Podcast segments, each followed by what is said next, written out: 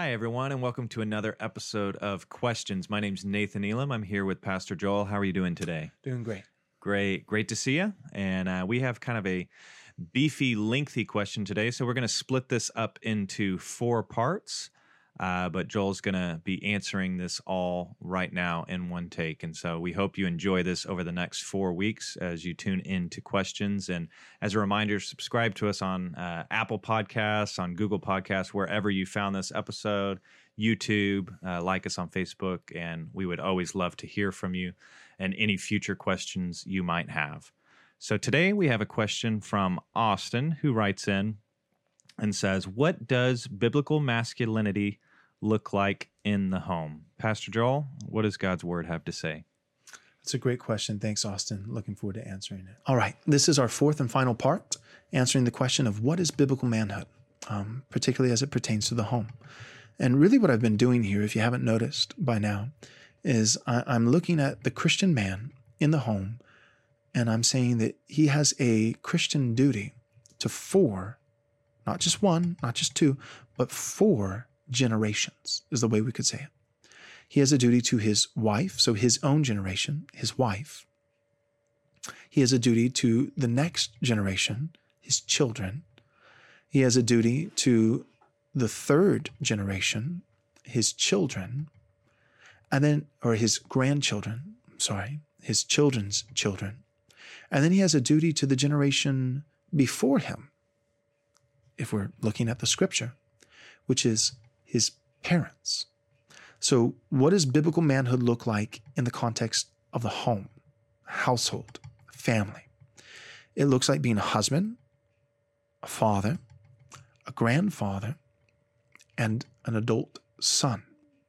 It looks like uh, fulfilling your Christian duty to your generation, your wife, the next generation, your children, the third generation, your grandchildren, and the generation before you, your aging adult parents.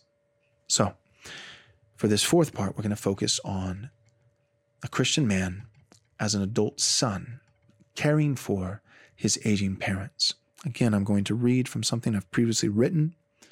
Um, this involves kind of some of my own personal story and the way that I've thought about this and wanting to care for my parents.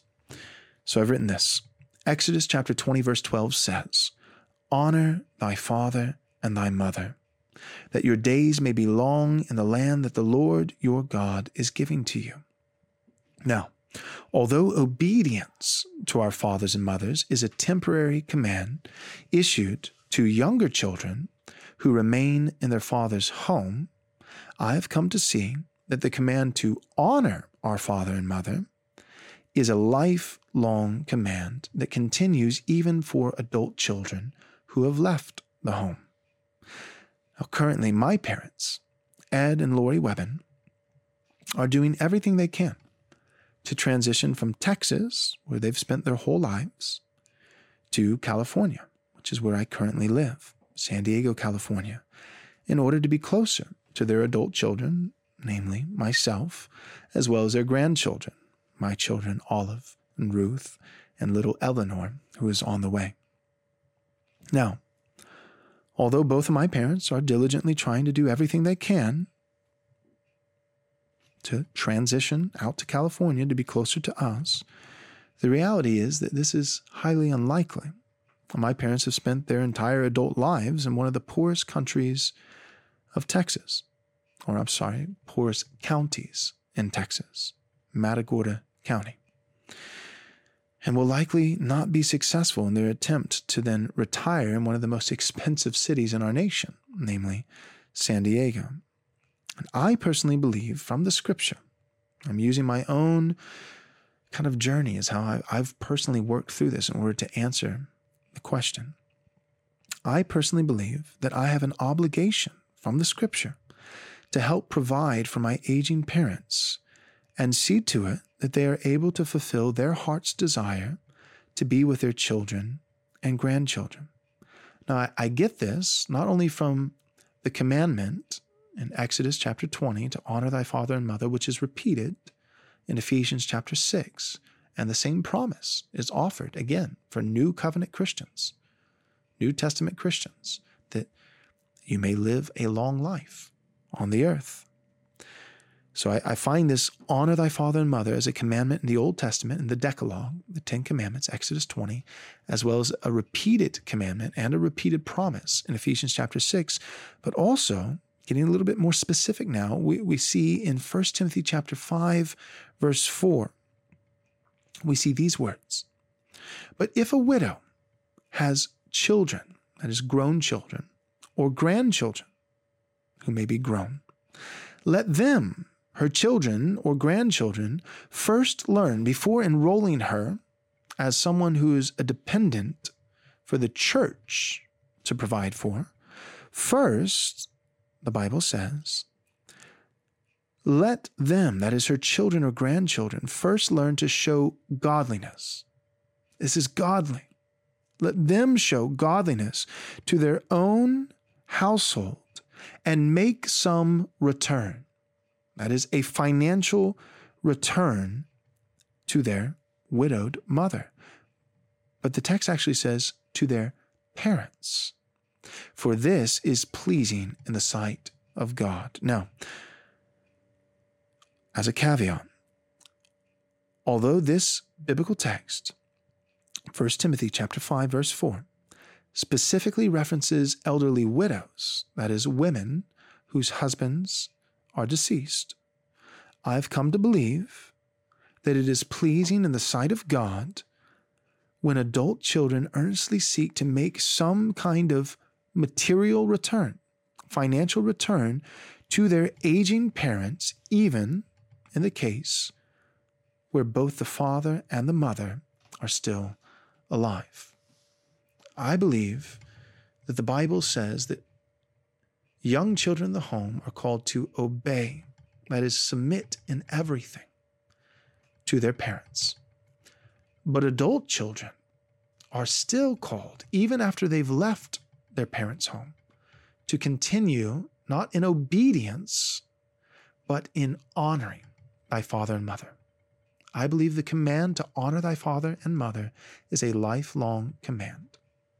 And I believe that one of the ways that an adult child, in this case, a son, a man, a Christian man, speaking of biblical manhood, one of the ways that he honors his aging father and mother is by giving some return to his aging parents if they have need. If your parents are well provided for, well taken care of, well, then that's a different story. But if they are financially struggling, then I believe it is the duty of an adult Christian son to provide not only for his wife, not only for his children, as we saw in part three, not only for his children's children, but then also for his parents. What does biblical manhood look like in the realm of the home? What is the Christian duty of a man? In a nutshell, it's four generations deep.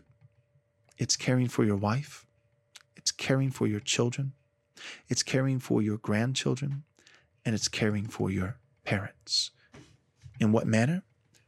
Protect and provide. I said that in the first two parts. The 30,000 foot view, the general principle for biblical manhood in the home is that a Christian man is called to protect and provide, protect and provide. And he does this for four generations his wife, his children, his grandchildren, and his parents if they have need. And I believe, based off of Scripture, that anything less than this is disobedience to the Word of God. So a Christian man is called to protect and provide for four generations, and he's called to do all of it on no more than 90% of his income because he's called to give 10% as a tithe to the house of God. In other words, Christian men, you need to work hard.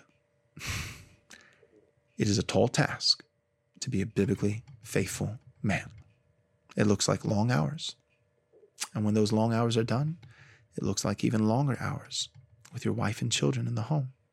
It looks like working hard to make as much money as you can to provide for your wife and your children and your grandkids who aren't even born yet, planning for their future, laying money aside. It looks like not sending your kids over to the state school, but paying extra money for them to be in a private Christian school or extra money so that your wife can stay home full time and homeschool your children. And it looks like spending an extra 50, 60, 70 grand to build that granny flat in your backyard to care for your aging parents if they need your help. It looks like a lot of work. But God is faithful, and his commandments are not burdensome. Remember, Jesus says, All those who are weary and heavy laden, come to me, and I will give them rest. My yoke is easy, my burden is light. It's a tall order to be a Christian man. It's a lot of work, but it is life giving work. It, it, it's funny, but, but it is a restful work. It is a work that gives rest. It is a work that, that is conducive to stirring up life. So men get to work, but don't be discouraged. Trust God. He's merciful, He's kind, He's faithful to provide the energy, the intellect, the favor, the strength required in order to obey all of his commandments. Thanks for tuning in. As a special thank you for your gift of any amount, we'll be happy to send you a free digital book from our store. To access this offer, visit rightresponseministries.com slash offer. We highly recommend Pastor Joel's book, Am I Truly Saved? If you or someone you know has wrestled with doubts about the love of God, this would be a great resource. As a reminder, to get this offer, go to rightresponseministries.com slash offer. And thank you for your generous support.